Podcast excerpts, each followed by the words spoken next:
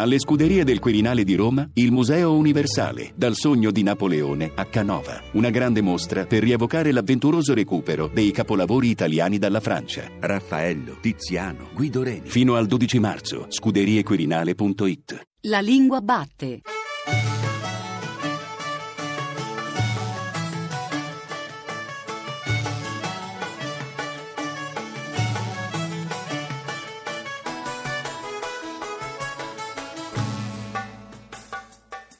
E allora buongiorno, buongiorno da Giuseppe Antonelli.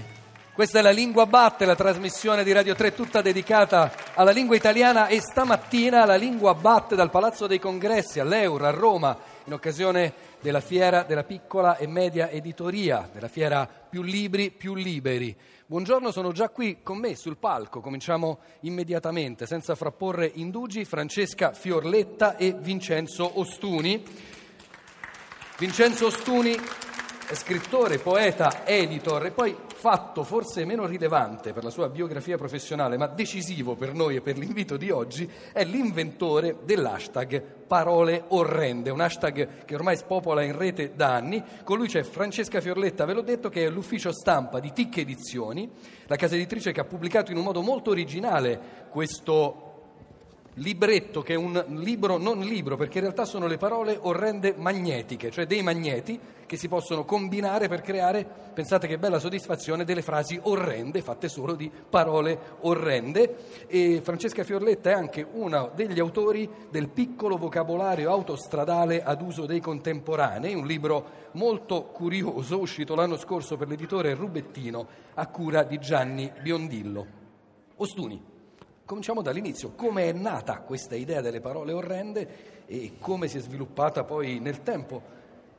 Ma è nata da una chiacchierata con un'amica eh, a cena eh, e con un primissimo elenco di, di, di, usi linguistici che ci parevano raccapriccianti. Penso che le prime siano state insalatona, e piuttosto che, piuttosto che ovviamente piuttosto eh, che un cavallo di battaglia, è un cavallo di battaglia. anche della lingua batte ma sì. più che insalatona anche insalatissima volendo. anche insalatissima certo. E poi apericena, apericena diciamo, forse sono state queste proprio le prime tre parole orrende in assoluto. La quarta è impattante. Ehm, c'è anche una genealogia che si può ricostruire andando sull'hashtag, sull'hashtag di Twitter e tornando, e tornando indietro L'animazione però di queste parole orrende non nasce soltanto da Vincenzo Stoni, ma è veramente un'opera collettiva, ma è un'esperienza quasi avanguardistica, possiamo dire. Ma in un certo senso sì, eh, è un'opera collettiva nel senso che mi vengono proposte eh, parole orrende ormai da qualche centinaio di persone eh, da qualche anno e mh, nell'hashtag vengono poi attribuite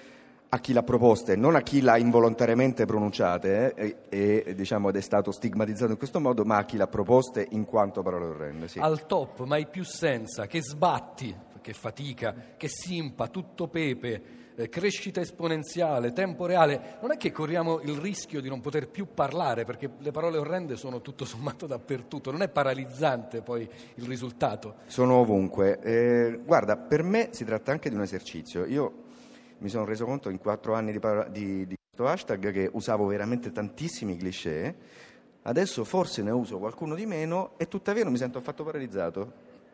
Quindi è anche pedagogico e autopedagogico come esercizio.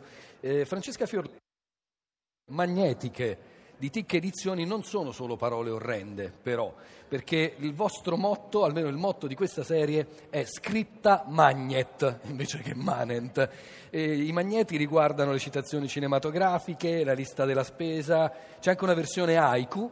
C'è anche pubblicato da TIC Edizioni il risico con i quartieri di Roma, che si chiama il Rosicone, scritto con la K questa idea di trasformare le parole in magneti invece che in libri pubblicati.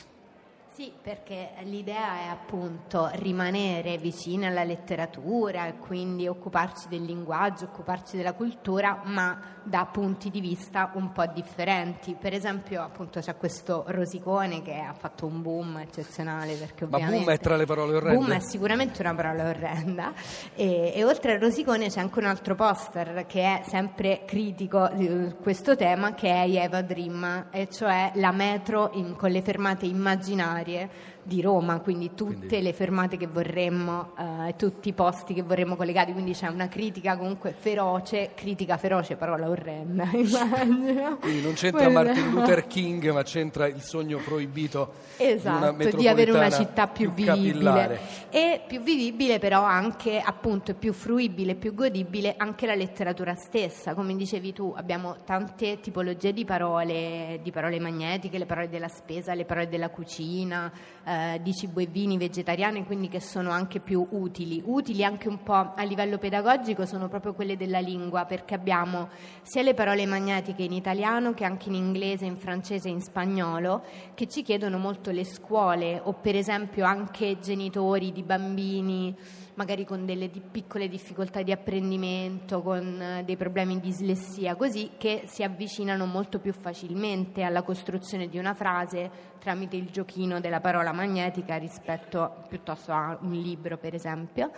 E poi abbiamo anche la poesia, la poesia non solo gli haiku, ma abbiamo L'infinito di Leopardi, che è un nostro grandissimo bestseller, abbiamo Capitano, mio capitano di Walt Whitman, che è confezionato come è la confe- pasta del capitano. Esatto, la Sì. pasta del E capitano. invece la scatola dentifricio, fiammiferi? Che è Si fosse fuoco, il sonetto di Cecco Angiolieri, confezione porta fiammiferi, perché così ci sentiamo subito vicini, entriamo proprio Una, nel... un'edizione incendiaria, dunque un Esatto. gioco, un gioco che riguarda i libri, che un gioco che riguarda le parole, ma è un gioco di fatto, un divertissement, anche il piccolo vocabolario autostradale. Eh sì. Lì si va dal lemma airbag alla lettera A fino al viadotto di V. Non mi Eh sì. risultano lemmi con la Z.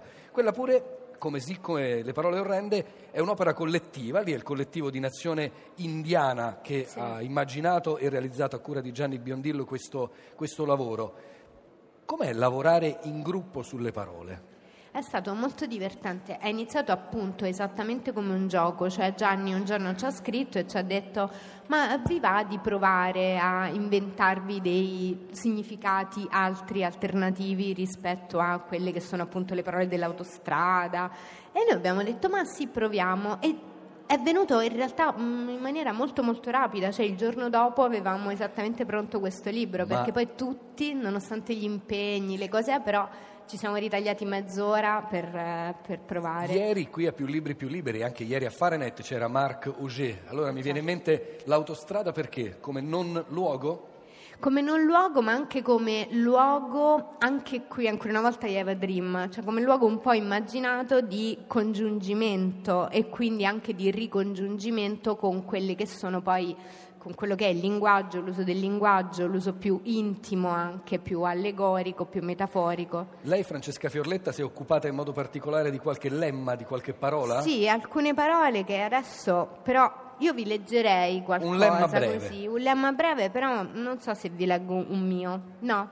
Va bene, ci, ci accontentiamo. Vi leggo eh, Imbocco, che è stato scritto da Daniele Ventre. Eh, Imbocco, ingannevole corsia di accesso a cui troppo facilmente l'incauto viatore, fin troppo credulo, si affida per ingenua fede di rapido approdo. E poi c'è un altro imbottigliamento, che è scritto da Maria Sole Ariot, entrambi sono due poeti. Eh, processo mediante il quale uno o più esseri umani, precedentemente ridotti a stato liquido, vengono inseriti all'interno di contenitori di capacità variabile, col collo più sottile del braccio principale, di vetro o plastica. Per tradizione lunare è possibile distinguere tre momenti propizi all'imbottigliamento, al primo quarto, all'ultimo quarto e luna piena. Se nel primo caso sarà possibile ricavare uomini leggermente frizzanti, la fase di luna calante è maggiormente indicata laddove si voglia invecchiare un essere umano con maggiore garanzia di riuscita. Eccoci, destinati a invecchiare nelle bottiglie dell'imbottigliamento Esatto. del traffico. Eh, Ostuni, da scrittore, inserirebbe qualcuna di queste parole orrende in una delle sue poesie? Certo, come no. Diciamo che eh, se dobbiamo qualcosa al Novecento poetico è quello di utilizzare gli scarti linguistici, quindi eh, senz'altro sì, certamente sì. E Eh, da editor? Consentirebbe ai suoi autori? Ahimè, eh, a, volte, eh, a volte loro si oppongono fermamente alla mia rilevazione d'orrore, cioè al mio eh, tasto premuto sul- sulla, sulla sirena e quindi ce le lasciano e poi gli editor non possono costringere nessuno a far nulla. L'autore o l'autrice ha sempre ragione, ma a questo punto la domanda che sorge spontanea, come diceva quello, è quale possiamo considerare la parola orrenda più orrenda del 2016, dell'anno che sta finendo? Ed è una domanda che propongo a tutti gli ascoltatori che sono qui in sala. Abbiamo distribuito dei fogliettini che possono essere compilati e depositati in un'apposita scatola che è lì verso la cabina di regia alle vostre spalle, ma la domanda ovviamente è mh, rivolta anche a tutti quelli che ci stanno ascoltando per radio. In questo caso potete proporci le vostre parole orrende più orrende del 2016 tramite la pagina Facebook della Lingua Batte oppure usare su Twitter il doppio hashtag la lingua batte e parole orrende. Nel corso della puntata vi leggeremo le varie parole orrende che arriveranno qui in redazione. Intanto grazie a Francesca Fiorletta, grazie a Vincenzo Grazie. Ostuni,